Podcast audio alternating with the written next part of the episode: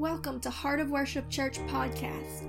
For more podcasts, sermon videos, daily devotions, great new worship music, and more, be sure to download our app by searching Heart of Worship Church in the App Store or Google Play, or visit us online at heartofworshipchurch.com.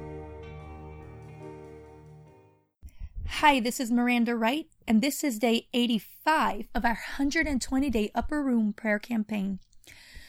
Today we're going to pray for the Lord to give us the wisdom of what to speak, when to speak, and to send the power of the kingdom to back up what we speak when we follow the leading of His Spirit.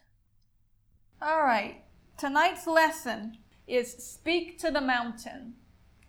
It's somewhat of a continuation of last week's. To recap really quick, uh, for those who weren't here, didn't hear it, it is podcasted. You can go back and listen to last week's message about the tree of sin and the root of the problem. But just to give you kind of a synopsis, um, you know, we talked about that tree of sin and we traced it all the way from the garden to Revelations and finding out what that issue really is that sin nature, that old man, that evil spirit. And we talked about the Asherah being the tree and that tree being an unholy spirit or an unclean spirit, and how it was always related to the groves, the high places, the temples of Baal, and the mountains. So when he talked to the woman at the well and she said, Are we going to worship in, in the temple or in the mountain? She, he was talking about this grove, this high place, this Asherah, this thing that caused you to partake of this unholy spirit, which put you into idol worship or Baal worship. And so, having that understanding, when we look at the scripture that says, if you have the faith of a mustard seed, you can speak to the mountain and tell it to be removed, then we can understand that the mountain he's talking about is this mountain of sin in your heart, this unclean spirit and that it's only removed by faith because the only thing that can remove an evil spirit is the Holy Spirit. And the Holy Spirit comes by faith.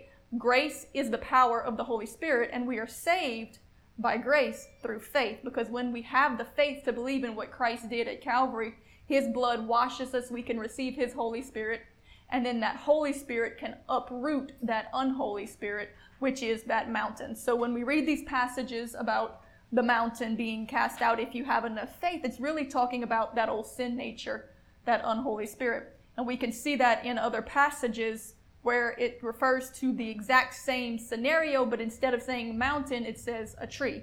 If you have the faith, even as the grain of a mustard seed, you can speak to this tree and it'll be plucked up by the root. It's talking about that Asherah, that unholy spirit, that grove, that high place, that thing that exalts itself above the glory of God.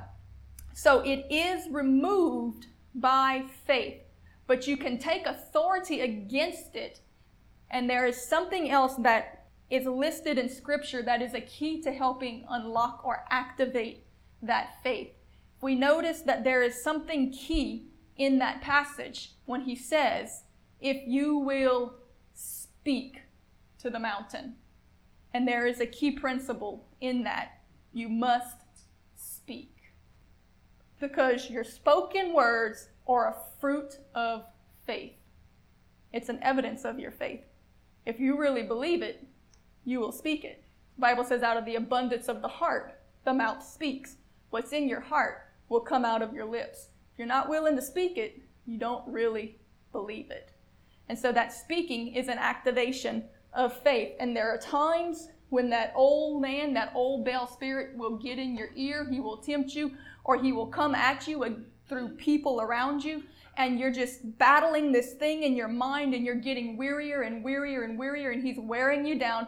But if you will open your mouth and speak in faith, it will be cast out into the midst of the sea. But sometimes you have to do a physical act to show the fruit of your faith because that speaking is what unlocks or activates the faith that is within you. We're going to go ahead and read from Mark 11. We're going to start around verse 20. If you read prior to this in the passage, It's going to tell you that Jesus was on his way to go minister and he saw this fig tree at a distance.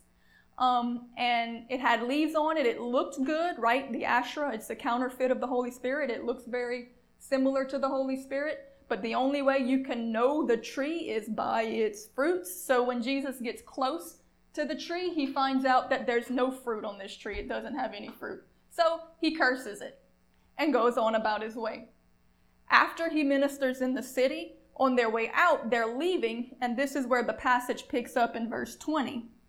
It says, And in the morning, as they passed by, they saw the fig tree dried up from the roots. And Peter, calling to remembrance, saith unto him, Master, behold, the fig tree which thou cursest is withered away. And Jesus answered, answering, saith unto them, Have faith in God, for verily I say unto you, that whosoever shall say unto this mountain, Be thou removed, and be thou cast into the sea, and shall not doubt in his heart, but shall believe that those things which he saith shall come to pass, he shall have whatsoever he saith. This passage absolutely proves that he's talking about the Asherah or the tree when he says the mountain, because he's talking about a fig tree here, and yet he still says, if you will say to this mountain. It's the mountain, the high place, the grove, the tree, the sin nature. He's talking about overcoming sin. It can be done, but only by faith. Now, there's something that he's telling, you here, though, but you have to speak that thing. That's why true salvation, it says that if you will believe with your heart and confess with your mouth, you will be saved. Because what's in your heart will come out of your mouth. If you truly believe it, you will speak it. There's two elements here there's faith and action. True faith will cause an action. Sometimes it's a physical action, sometimes he'll tell you to go somewhere or do something, but most times it's going to be a spoken word that he's going to ask you to, to do in faith when you ask you to pray for somebody in faith, when he asks you to give a word in faith, when he asks you to witness to somebody, when he asks you to give a message, that speaking is an activation of that faith. It's one of the things the devil's going to fight you on the hardest. That's how come you know it has the most power because there's nothing scarier than saying what God tells you to say. A lot of times it's easier to do what he tells you to do than it is to say what he tells you to say because the devil always makes you feel like you're going to be crazy if you believe in this and if you do this or if you say this or everybody's going to think you're insane.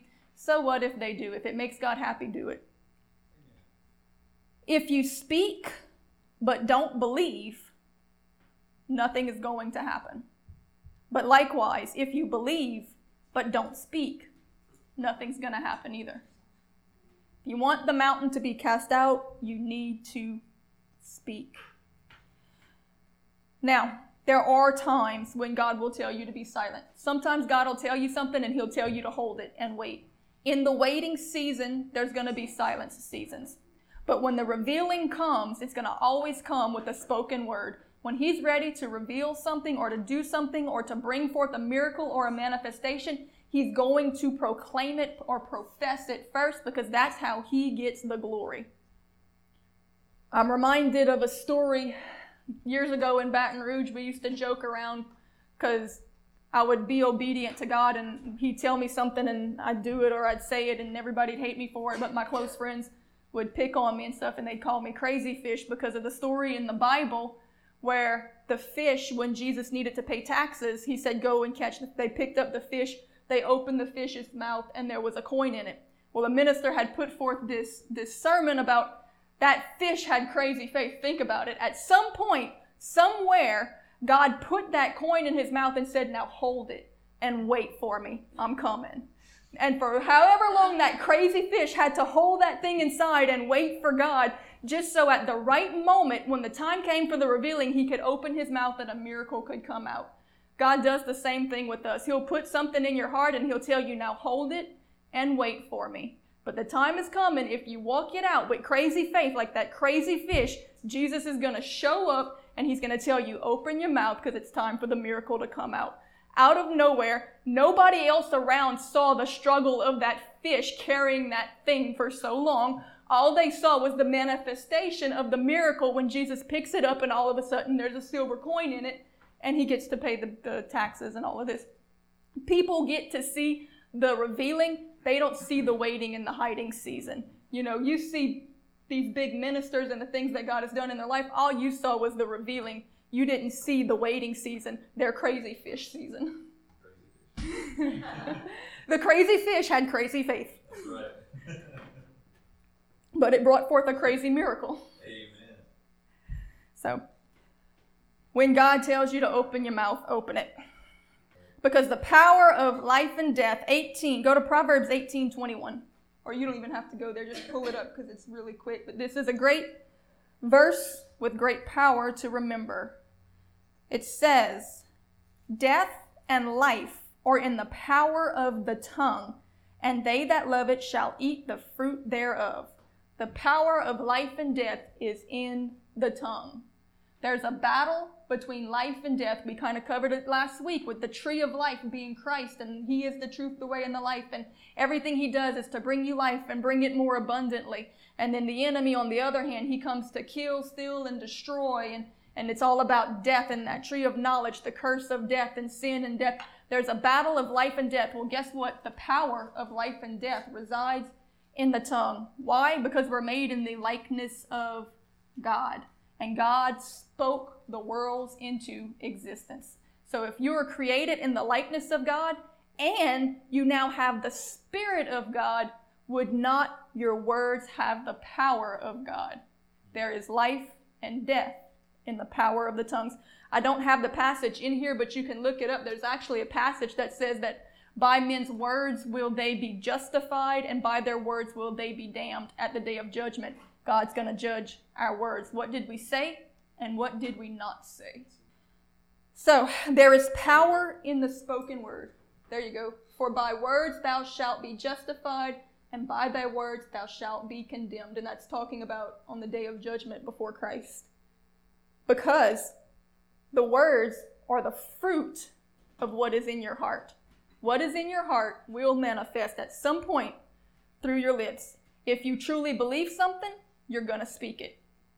If you truly think something, you're going to speak it. There is power in the spoken word. We are created in the likeness of God, and He spoke things into being. Jesus always spoke something out loud before He enacted a miracle. He always said, Rise and walk before He raised somebody from the dead, or be ye made whole, or depart from Him when He cast out a devil. There was no account that I can readily recall where something just happened. Because how does God get the glory? Now, God can do something without our speaking. It's not our speaking that's doing it, but that enacting of faith is stirring the faith of those around you because it's making it evident that God is doing this thing. If a person just randomly gets healed, then you'll say, well, they got better, or the medicine worked.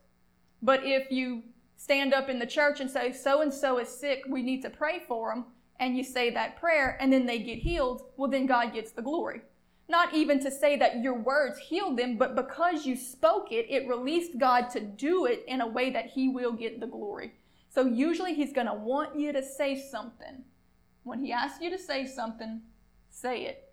And a lot of times, when we want to say something and we're eager to do something, a lot of times that's not God. That's our flesh most times when you really don't don't want to do it that's when it's god that's why god tends to use the people that don't want to the people that are unqualified or feel they're unable or they're scared to death and god's pulling you out that boat because he knows that when you do it you'll be doing it in obedience to his leading and not because you want to do it you're doing it because he told you to do it he can use the people that are scared and shy and unqualified more than he can use somebody with talent because they have nothing to rely on.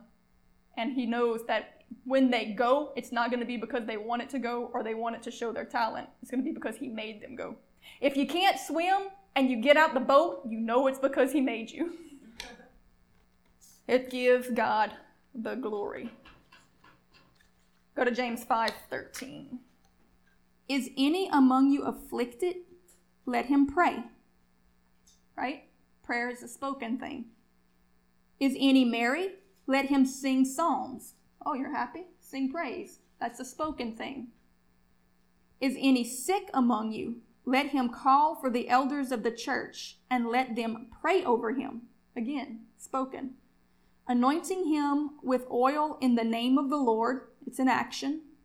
And the prayer of faith shall save the sick and the Lord shall raise him up, and if he have committed sins, they shall be forgiven him. So, in here we see that it's actually the prayer of faith that does the work, the miracle, but you're still commanded to take all of these actions because the actions are the fruit or the evidence of your faith, and it makes sure that God gets the glory. And it's always something that shows forth that God did this thing. If you're afflicted, let the people pray for you. Or if you're sick, let them pray for you so that when you're healed, God gets the glory. If you're happy, then sing songs, sing praises. Set God up to get the glory, and He's a lot more likely to move. Set yourself up to get the glory, and He's got nothing to do with it.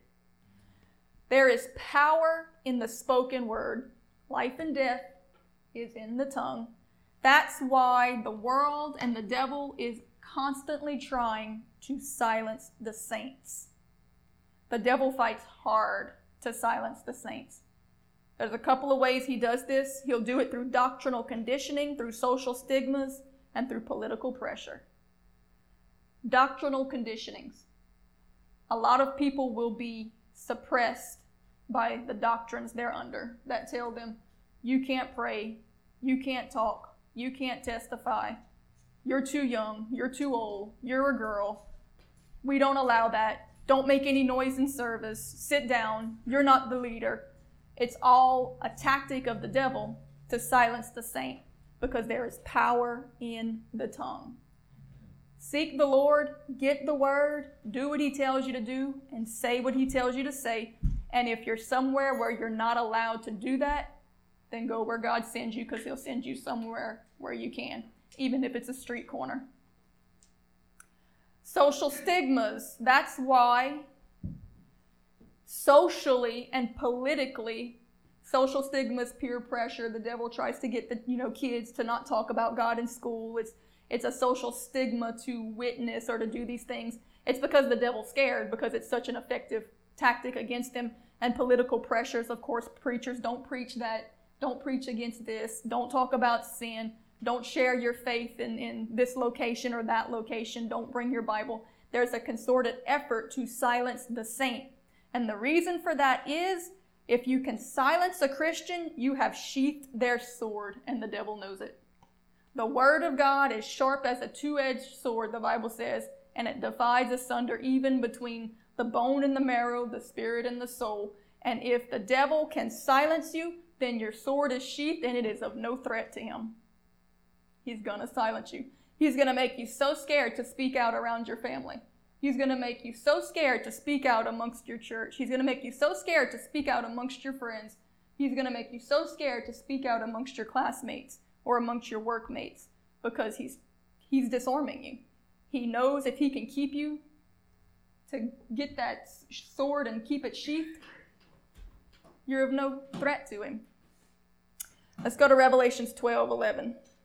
And they overcame by the blood of the Lamb and by the word of their testimony.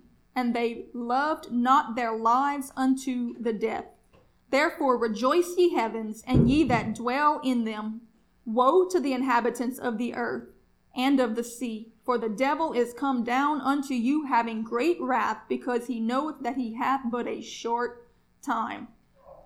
So the Bible says, Woe to us because the devil has come and he doesn't have a lot of time. And why is he mad? Because he knows that he will be overcome by the blood of the Lamb and by the word of their testimony, and because they loved not their lives unto the death. In other words, they were willing to give their testimony and talk about the blood, even if it cost them their lives. That's what overcomes the devil in the end, and he's scared to death of that, and that's why he fights so hard to silence the saints to quiet the Christians. That's why in countries where it's allowed, he will kill you for speaking the word of God if he can. He's trying to sheath the sword because he knows that's what destroys him. And that's why he comes down with such, with such wrath against the saints because it is by the sword of the word of the mouth coming forth telling what God has done for you and being obedient to speak the word of the Lord that cuts down that Asherah, that uproots that unholy spirit, that evil tree in the hearts of the people and sets men free. Speak the words he gives you. Don't you don't have to go there, but in Revelations 2, uh, it talks about the different spirits that work in the churches, the spirit of Jezebel and the spirit of Balaam uh, and they're spreading these false doctrines. And Jesus says, I will come against you with the sword of my mouth. That is the word, the word that is coming forth out of his mouth. And if we are the body of Christ, then it should be coming forth out of ours and cutting out those false doctrines, those evil spirits, those lies, and those sin natures in peoples. The words that you speak can make or break a situation. God can give you a revelation to speak into somebody's life or an interpretation to something that they've experienced or the right scripture at the right moment that can literally just break the yoke and help to uproot that thing that has held them back for so long. When God gives you something, speak it. If it's a verse, speak it. If it's a, a word of knowledge, speak it. If it's a testimony, speak it. Whatever He gives you, do it. And if there's a spirit there that He's calling out, Call it out. Do what you have to do. If the devil's coming against you through somebody, call it out and rebuke it. If the devil is causing chaos in your family, stand up out loud and rebuke it. Tell it to go. I've sat there sometimes and struggled with the devil for two hours in a battle in my mind, and God's like, speak to the mountain. I get up, open my mouth, and out loud tell him, be gone in Jesus' name. And like that, it's over with. There's power in the tongue speak to the mountain. 1 Corinthians 1:21 That's why God has chosen the foolishness of preaching to save the lost because there is power in the tongue.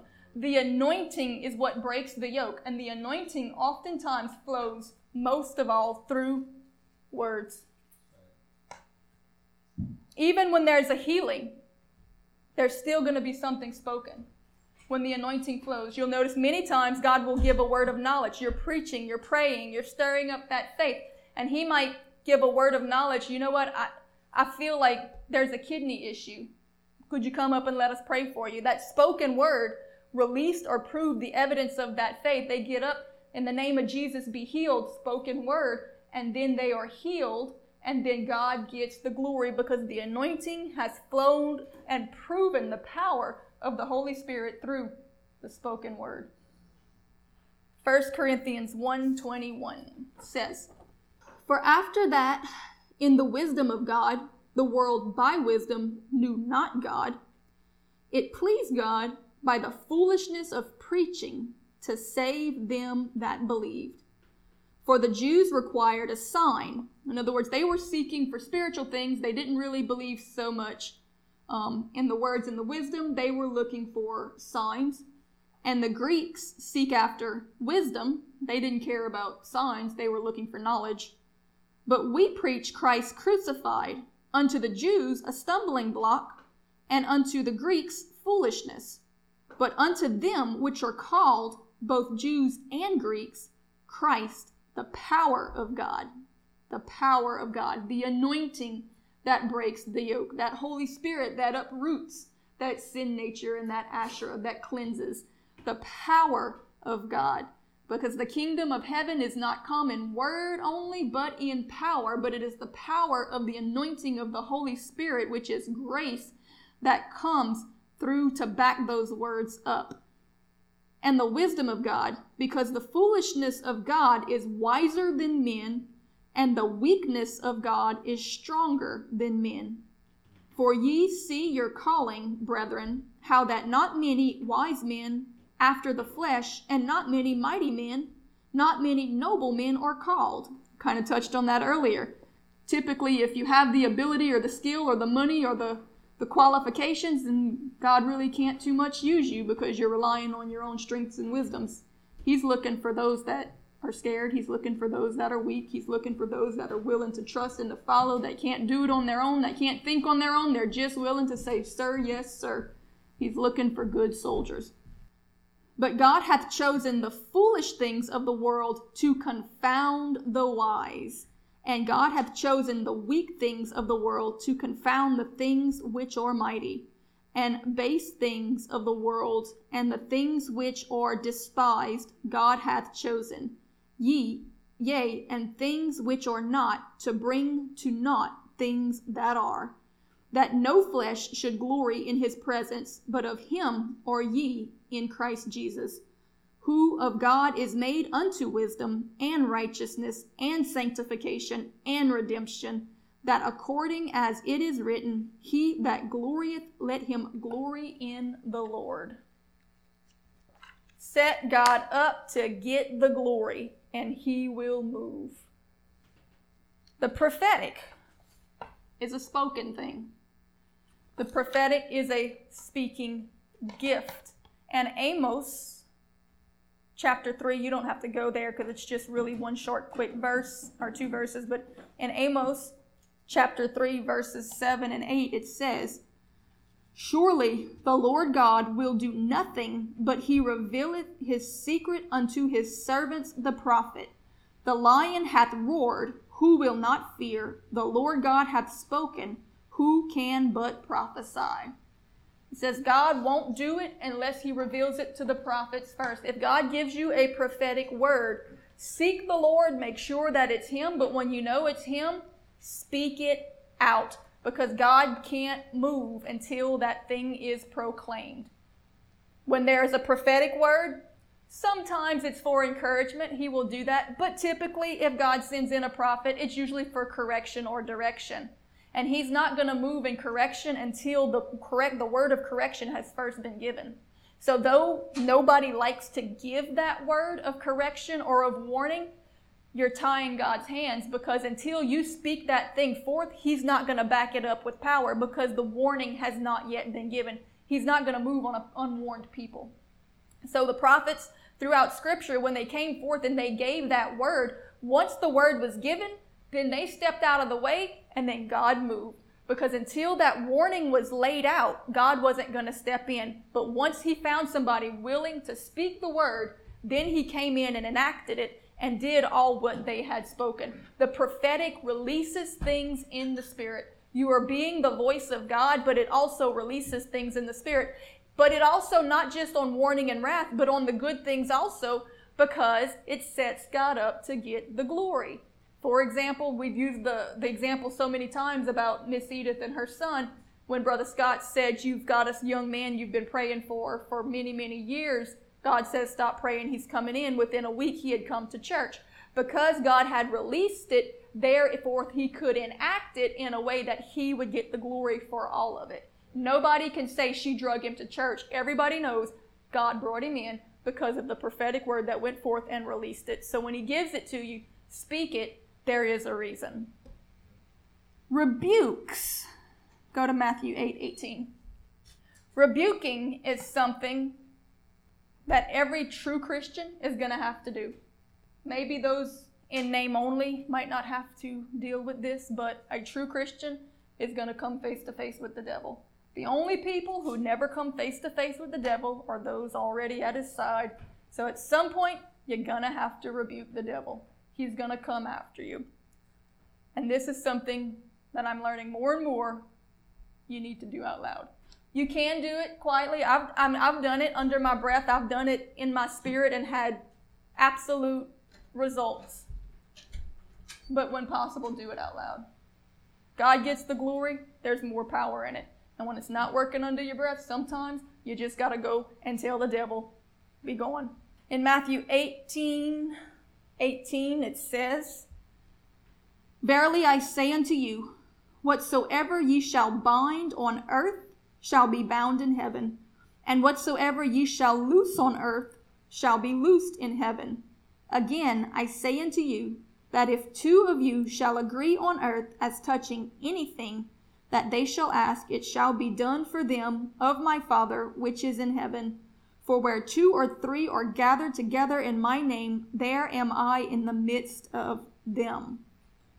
So there's two points in this. One, what you loose on earth is loosed in heaven, and what you bind on earth is bound in heaven. In other words, your physical words and actions on earth have an effect in the spiritual realm. Whether for loosing or binding, when you're calling forth miracles, when you're praying and you know that that person is being attacked by the enemy and you pray and you call for God, you send angels right now in the name of Jesus. I'm commanding those angels to go forth, those holy, righteous angels of the Lord, and fight that fight and defend them and stand in their defense and protect them. You're speaking, you're loosing things. But at the same time, when you say, In the name of Jesus, I command you, Satan, to stop attacking them, your tongue be silent, stop speaking those lies back to the pit of hell where you came from. You are bound by the blood of the Lamb and you cannot talk in that ear anymore. You are binding things. Though it's a physical action, it's releasing the faith that is affecting the spiritual. It says so in Scripture. What you bind on earth is bound in the heavenlies, and what you loose on earth is loosed in the heavenlies. And it also covers the fact that there's power in agreement. So get you a prayer partner if you can. Where two or three are, he is in the midst. There is power in agreement. Of course, everybody quotes the passage about one can send a thousand to flight, but two can send ten thousand. Threefold cord is not easily broken. There is power in agreement. When the devil speaks in your ear, don't waste time and energy struggling with the thoughts, temptations, and lies he is planting in your mind. Rebuke him, cast him out, rebuke him out loud, and make him flee. Don't go there, it's a really quick one, but James 4 7 says, Submit yourselves therefore to God, resist the devil, and he will flee from you. Speak it out loud. When you He's in that ear, he's tempting you, he's telling you all these things, he's getting in your mind, he's making you struggle and confused. Don't sit there and battle in your mind. Don't feel sorry for yourself. Don't play into the thoughts. Literally, out loud, tell him, In the name of Jesus, be gone. You cannot speak to me. You are silenced now. I rebuke you. The Lord rebuke you. In Jesus' name, I'm done. And be done with it. I guarantee you, it's going to stop like that. It works. It works.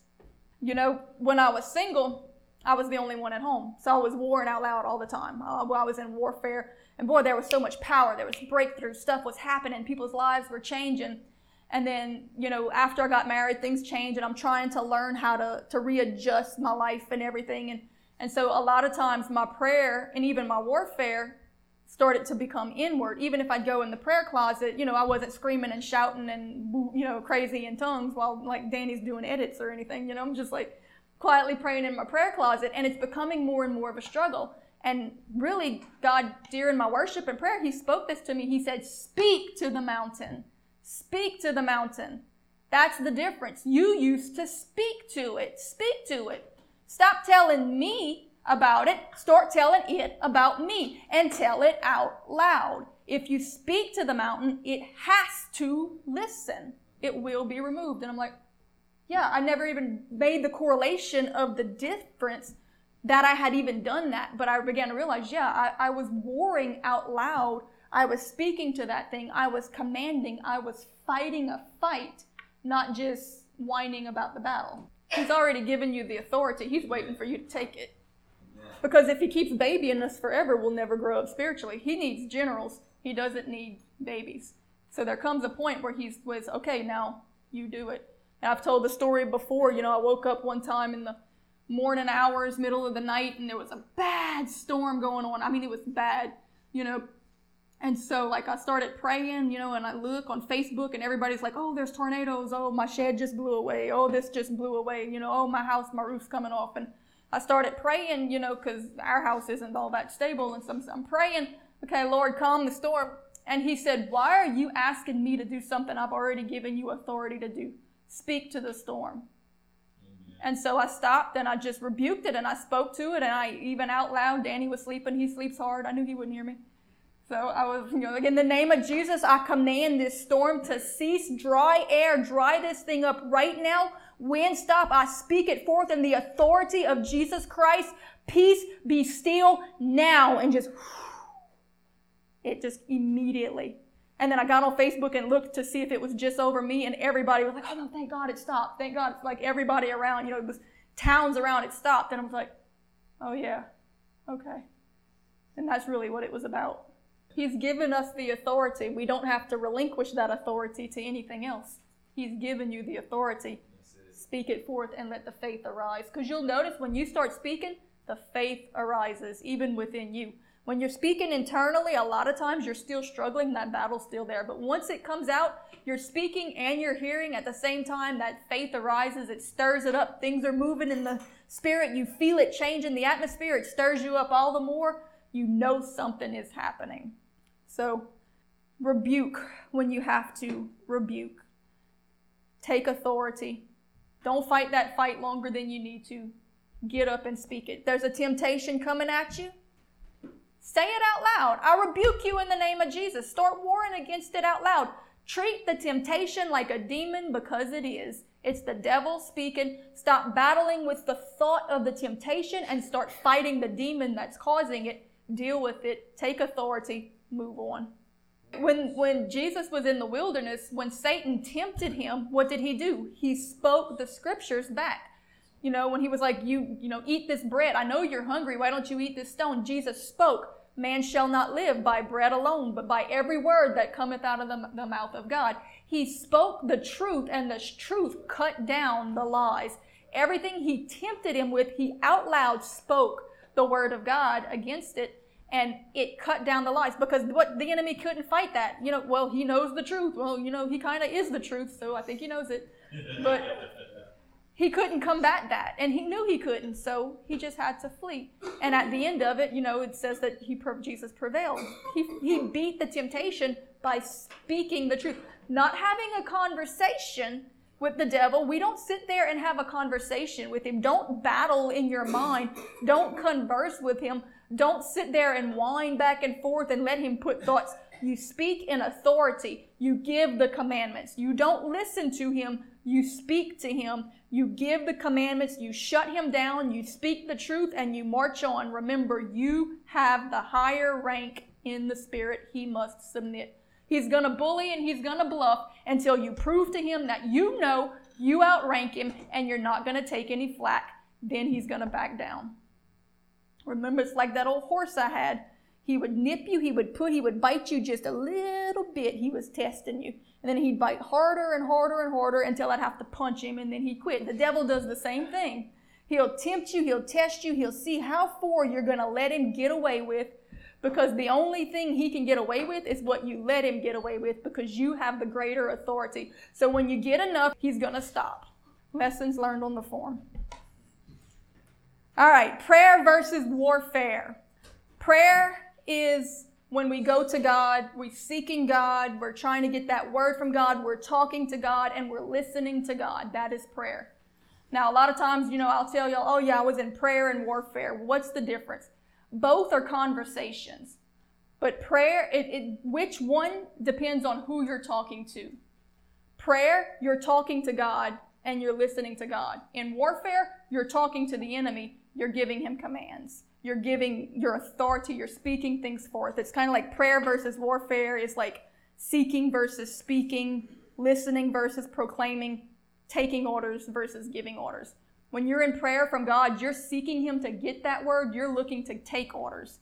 When you're in warfare, you're speaking to the enemy, you're giving the orders. When we go to God, we seek Him for that word. What do you want me to do? How do you want me to do this? God, speak to me. Give me your direction.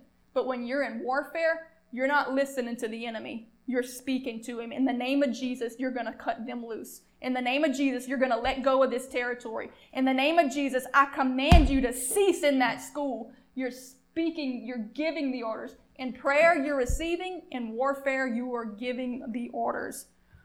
This is Jesus speaking to God in prayer. He said, Lead us not into temptation. Jesus speaking to the devil, he said, Get ye behind me, Satan. Jesus speaking to God, he said, Let this cup pass from me. Nevertheless, thy will be done. Jesus speaking to the devil, Man shall not live by bread alone. Do not tempt the Lord thy God. When he prayed to Jesus, to God, he was receiving instruction. He was seeking God for direction. When he spoke to the devil, he gave commands. It wasn't a two way conversation. When you speak to the devil, it is never a two way conversation. Jesus never had a two way conversation with the devil, he gave orders. It is a military ranking system, and if you are a child of God, you outrank him. You give orders, command. When God is speaking, you're getting orders. That's prayer. When speaking to the devil, you're giving orders. That's warfare. Satan, I command you to turn my family loose in the name of Jesus. Spirit of alcoholism, I command you to turn him loose in the name of Jesus. I rebuke the spirit of perversion in my family in the name of Jesus. I rebuke the spirit of suicide over my school in the name of Jesus. You have no right, no authority, and no dominion. I take this land for the kingdom. I am an ambassador of Christ. I stand in the embassy of Christ, and I am taking the land in the name and authority of Jesus Christ. You turn it loose now. You are giving the orders. That's warfare. But you got to spend time with the Supreme Commander first to get your orders. Don't run into battles you've not been sent into. Seek the Lord, spend time in prayer, get the orders, and then go. Where He sends you, He will back you up with power. But no matter where you find yourself, don't ever let the devil run over you. Speak with authority. Speak with authority. He has to listen. When you know He has to listen, you prove to Him that you know He has to listen, He's going to listen. All right, go to Jeremiah 34 17. I'm going to show you the power of proclamation. Proclamation can come forth in prayer, in the prophetic, or in uh, through the written word, through a sermon. But what I'm speaking right now is more like proclamation. God has given me a commission, and He has told me to take the land. He has given me an assignment. He has sent somebody all right, so for example, God has sent somebody for you to witness to and to train up in the Spirit, and you're giving them counsel and advice. Um, and you know that God has assigned me to this person. They're kind of like your disciple. And they're going through things. And you are warring and praying for them in the process. The enemy's coming against them. And you are speaking those proclamations that the Lord has given you in prayer. You are walking those things out faithfully. God, in the name of Jesus, I thank you that you have given the word that they will be set free, that their tongue will be loosed. And I command you, Satan, in the name of Jesus, to stop binding that tongue and to stop silencing that saint. They will speak the word of God without fear. I command it, I speak it, I proclaim it, I send it forth in the name of Jesus. That is proclamation. When God has told you something that is his will and you speak it forth into the atmosphere, that is proclamation in Jeremiah 34 17, it says, Therefore, thus saith the Lord, Ye have not hearkened unto me in proclaiming liberty, every one his brother, and every man to his neighbor. Behold, I proclaim a liberty for you, saith the Lord, to the sword, to the pestilence, and to the famine, and I will make you to be removed into all the kingdoms of the earth. In this verse, there was a judgment coming because God had given a proclamation and they weren't speaking it forth. He had given a proclamation of liberty. Um, it was a liberty against slavery, and there was a proclamation that if any man in Israel was a slave for a period of seven years, after that seven years, they had to be turned loose. And they weren't doing it. And he's saying, Because you have not spoken the proclamation that I have given you, I'm going to turn you over to the enemy.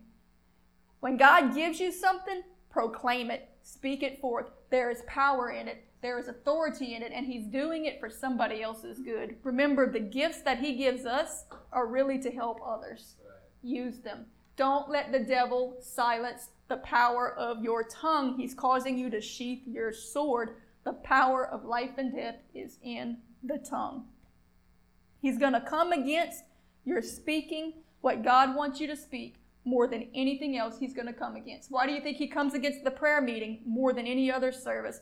Because there is power in the tongue and in agreement. So in a prayer meeting, you have both. Go to Romans 4:17. This kind of comes more into everyday life.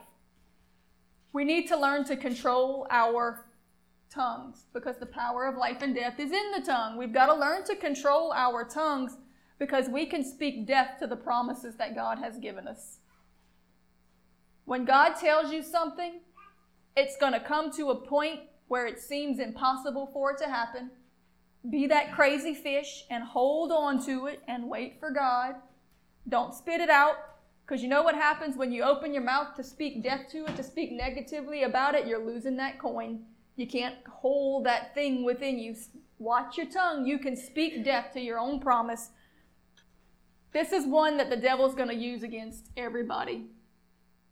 God will give you a promise. For example, the Israelites had the promised land. They're coming out of Egypt. They're promised the promised land. In the process of getting you to that promise, the devil's going to attack. Things are going to get hard. That promise is pretty much going to die. You have to stand in faith, and no matter what it looks like, keep speaking those things that be not as though they are. And God will bring it about. If you start complaining, murmuring, speaking against it, saying it'll never happen, then what's going to happen? You're going to die in the wilderness like the Israelites that didn't make it to the promised land. They lost their faith. It says they couldn't enter in because of unbelief. And how was that unbelief manifested? In their murmuring and complaining and speaking against the promise of God. What's in your heart will come out of your mouth, whether it be to faith, speaking those things that be not as though they are, or if it be to unbelief, doubting and complaining and murmuring and saying, I'm going to give up, I quit, it's never going to happen, whatever, blah, blah, blah, blah, blah. It's all in what you speak because what you speak is the fruit of what you really believe. And this we read in Romans 4:17 an account of Abraham, and it says, "As it is written, I have made thee a father of many nations." This was talking to Abraham before him whom he believed, even God, who quickeneth the dead, and calleth those things which be not as though they were, who against hope believed in hope. It was impossible for what God promised Abraham to happen. It was impossible for it to happen. But Abraham believed with hope against hope that he might become the father of many nations. Remember, God had promised him he would become the father of many nations, and his Children would be more numerous than the sand of the sea or the stars of heaven. This man's wife was barren and they were both very old. It was impossible. Furthermore, once God finally did give him the promise, he then asked him to sacrifice the promise, to lay it down. But it says he never staggered in unbelief. You know why he was able to lay his son down on the altar? because he believed that what God had promised he was going to do, even if he had to raise him from the dead to do it. The scriptures record that, that he literally said, You know what? God said this is going to happen, and I know it's going to happen. And even if he dies right now, God will raise him from the dead to make it happen because God said it. No matter how impossible, he never spoke against it. He believed it. And this is important. We speak death to our own promises. We poison our own inheritance we corrupt our own vineyard with the words that come out of our mouth. Who against hope believed in hope that he might become the father of many nations, according to that which was spoken. So shall thy seed be. And being not weak in faith, he considered not his own body now dead when yeah that you're like so old. He's like he, he's like it's a joke in there. Yeah. he's like so old. He's like he didn't even consider that like, so old his body was dead. like he, he didn't even consider it. He just believed what god said. Being not weak in faith he considered not his own body now dead when he was about a hundred years old. Neither yet the deadness of sarah's womb. He staggered not at the promise of God through unbelief, but was strong in faith, giving glory to God and being fully persuaded that what he had promised he was able also to perform. And therefore it was imputed to him for righteousness. How do we know that he was fully persuaded? Because he never spoke doubt. And if you are truly, fully persuaded, that's going to manifest through your words. If we're speaking doubt, then in our heart, we, no matter what we tell ourselves, I really believe God, what are you speaking? Because what your heart is believing, your mouth is speaking. That's a way to test our heart by checking our fruits. And we are all guilty, so now we know how to check it and stop poisoning our own ground. Because we've all done it. Um, the Bible says faith comes by hearing, and hearing by the word. You know, Daddy, Daddy preaches about gossip sometimes, and he talks about how when a person is gossiping, they're poisoning their own family because it's really the people closest to them that's hearing it. The person they're talking about most of the time never even hears the gossip. The people in their household and them themselves, they hear the gossip. So the bitterness and the poison is really destroying them and their family and the people around them. And you'll find that people that gossip a lot, it's usually their own kids that suffer from it the most, that end up becoming bitter at everybody and turning away from the church and, you know, whatever the situation is.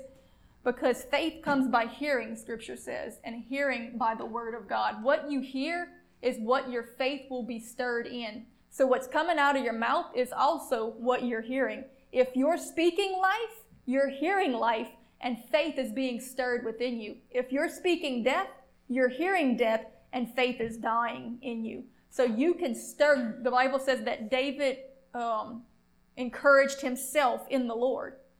You can encourage yourself in the Lord by speaking life because what you are speaking, you are also hearing. Faith comes by hearing, and hearing by the word of God, which again is why the word, the tongue has so much power. It is that sword because it is the word of God. When you speak the word of God, it stirs that faith up within you. And when you go to God to get that word of God, you then have to stand in faith on it. How are you going to have faith in something God never told you? If you haven't faith in something you just made up, well, then your faith is in your faith. It's not in God.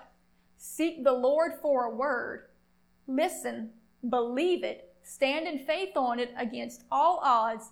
Don't speak against it, but no matter what, continue in faith and miracles will come. He will get you to the promise.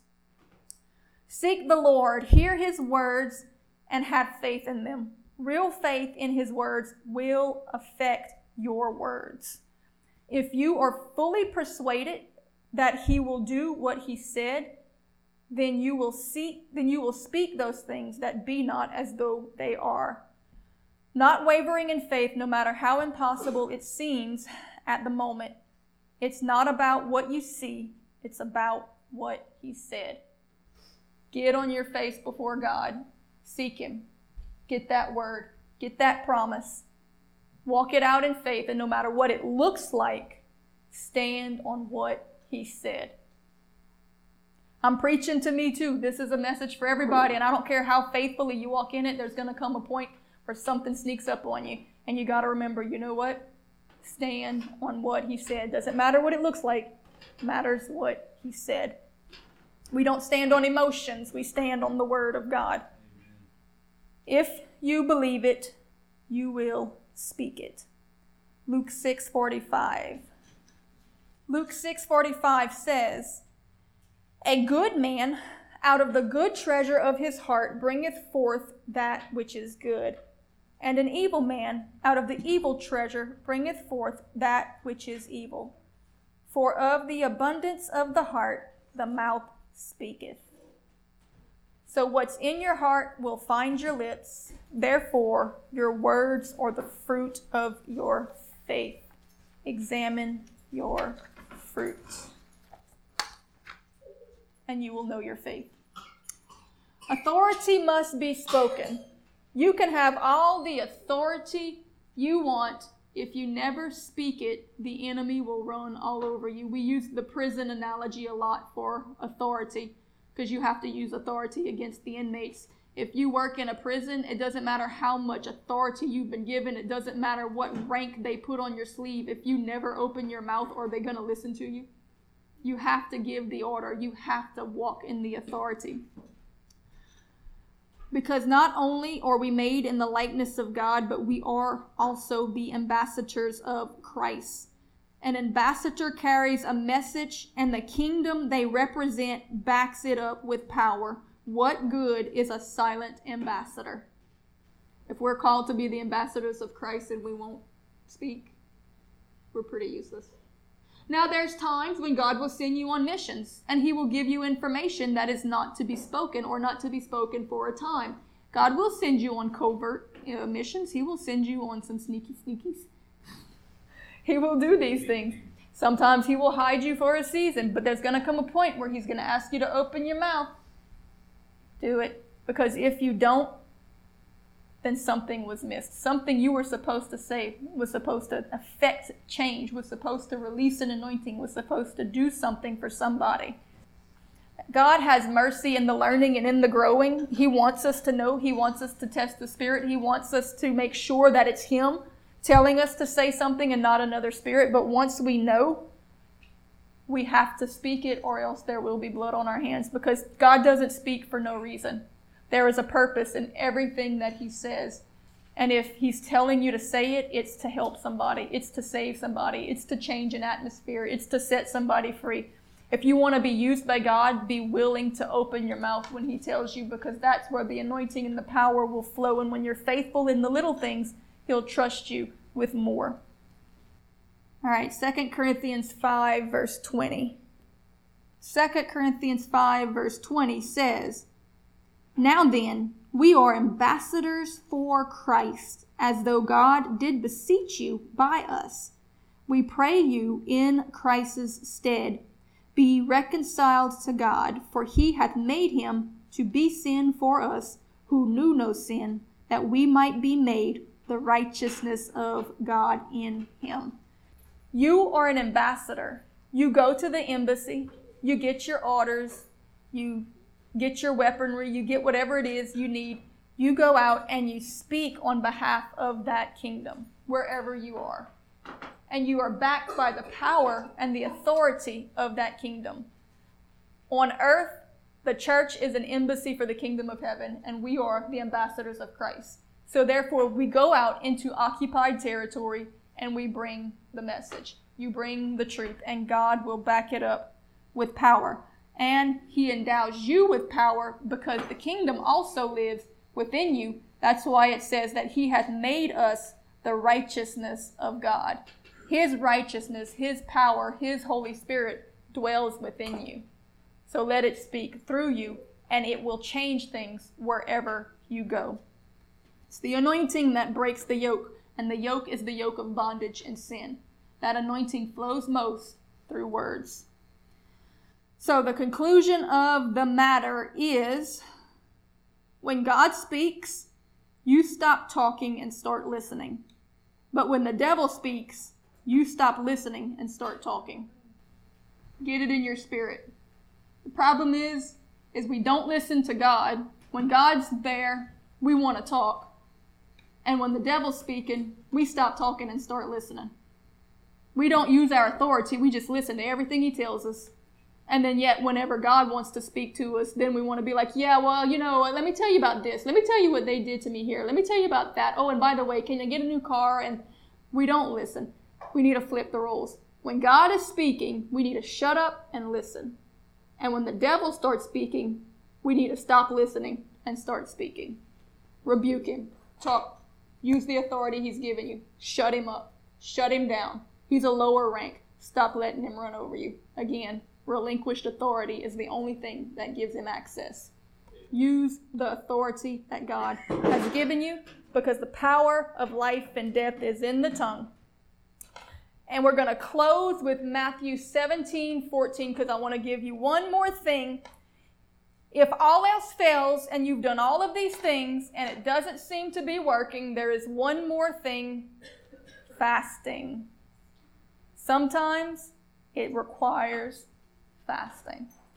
We're going to read Matthew 17, starting in verse 14, says, And when they were come to the multitude, there came to him a certain man, kneeling down to him, and saying, Lord, have mercy on my son, for he is lunatic, and sore vexed, for oftentimes he falleth into the fire, and oft into the water. And I brought him to thy disciples, and they could not cure him. Then Jesus answered and said, O faithless and perverse generation, how long shall I be with you? How long shall I suffer you? Bring him hither to me. And Jesus rebuked the devil, and he departed out of him. And the child was cured from that very hour. Then came the disciples to Jesus apart and said, Why could not we cast him out? And Jesus saith unto them, Because of your unbelief. For verily I say unto you, if ye have faith as of a grain of mustard seed, ye shall say, Speak to the mountain, be removed hence to yonder place, and it shall remove, and nothing shall be impossible unto you. Howbeit, this kind goeth not out, but by prayer and fasting. So you had all of those elements. You have faith, you have that faith being acted upon by speech saying and by prayer, but in this one there was an extra element fasting. Sometimes when you don't seem to be getting the breakthrough, it's time to fast. There is power in fasting because, of course, it is an activation of faith. It is proving that you believe what Jesus said and that you know you really are fighting a spiritual fight. There are many different elements to fasting. There's a cleansing of your temple, all of these different elements that go in with it. It is, it is so devastating to the enemy that in many translations, if not most of your modern translations, this verse is completely removed because the devil doesn't want you to know that sometimes to get victory, you need to fast. That just shows you how powerful it is. Yeah. Speak to the mountain, it must obey. Sometimes the warfare requires a little extra push. Happened for Daniel. Said that uh, when the angel came to him, he said, As soon as you ask the question, God dispatched me with the answer. But I was held up by the king of Persia for 21 days. Daniel was on a 21 day fast. The angel was fighting with the enemy, with the devil over Persia, and somehow in the spirit, Daniel's fasting and praying was aiding in that battle so that he could get to him. And on the 21st day, the end of his fast, he, he finally got to him with the answer. There is a war on in the spirit we just we do our part with the instructions we're given. We may not fully ever understand it all this side of heaven but we obey. We say sir yes sir. We walk in the authority we've given. We don't let the devil run over us. We don't walk in the spirit of ahab and relinquish the authority we've been given. We stand in it and we speak those things that be not as though they are having full faith that what you bind on earth you bind in, in the spirit in heaven in the spiritual realms and what you loose on earth you loose in the spirit so speak it, speak it, speak it, and believe it. If you want more victory and breakthroughs, try praying out loud. Even if you're home alone, take authority. Start warring. We need people to be warring more. I think we end up wasting a lot of time. The devil puts us wasting a lot of time in prayer, begging for the things that God has really already given us power and authority to walk in. And God's taken the training wheels off, and we're begging Him to put the training wheels back on. And He's like, no, get on your bike and ride. And so stand in authority in your prayer. Spend time in prayer, but then also spend time in warfare, speaking those things forth because He has put us here to fight a fight, and that's how you fight it. God, we thank you for the power of your Holy Spirit, for the power of your anointing and your Rhema word, that it comes forth with authority and that it accomplishes what it was sent forth to do. But they can't be vain words, Lord. They have to be the words of your Spirit spoken through earthen vessels. So, God, we ask that you would speak to us, speak through us, use us, Lord, as we prayed yesterday that you circumcise our heart, cut away the flesh, so that only your pure word comes forth. Father, we pray for patience, that we would seek you daily to see what it is that you are saying, so that we know that we say only what you want to say and nothing more. Let us not be eager to speak, Lord, but only eager to obey what you say. Once that we have prayed and sought the Lord for a word, Lord, I pray that you give us ears to hear hearts to understand and to fear the Lord, to work out our salvation with trembling before you, that we not do damage to your name or bring shame upon your house, O Lord. But we pour ourselves out before you and say, Here I am. Use me, Lord. Send me. Speak to me. Speak through me. I will be your light in the darkness. That you and you alone get all the glory. Thank you for listening to Heart of Worship Church podcast. For more podcasts, sermon videos, daily devotions, great new worship music, and more, be sure to download our app by searching Heart of Worship Church in the App Store or Google Play, or visit us online at heartofworshipchurch.com.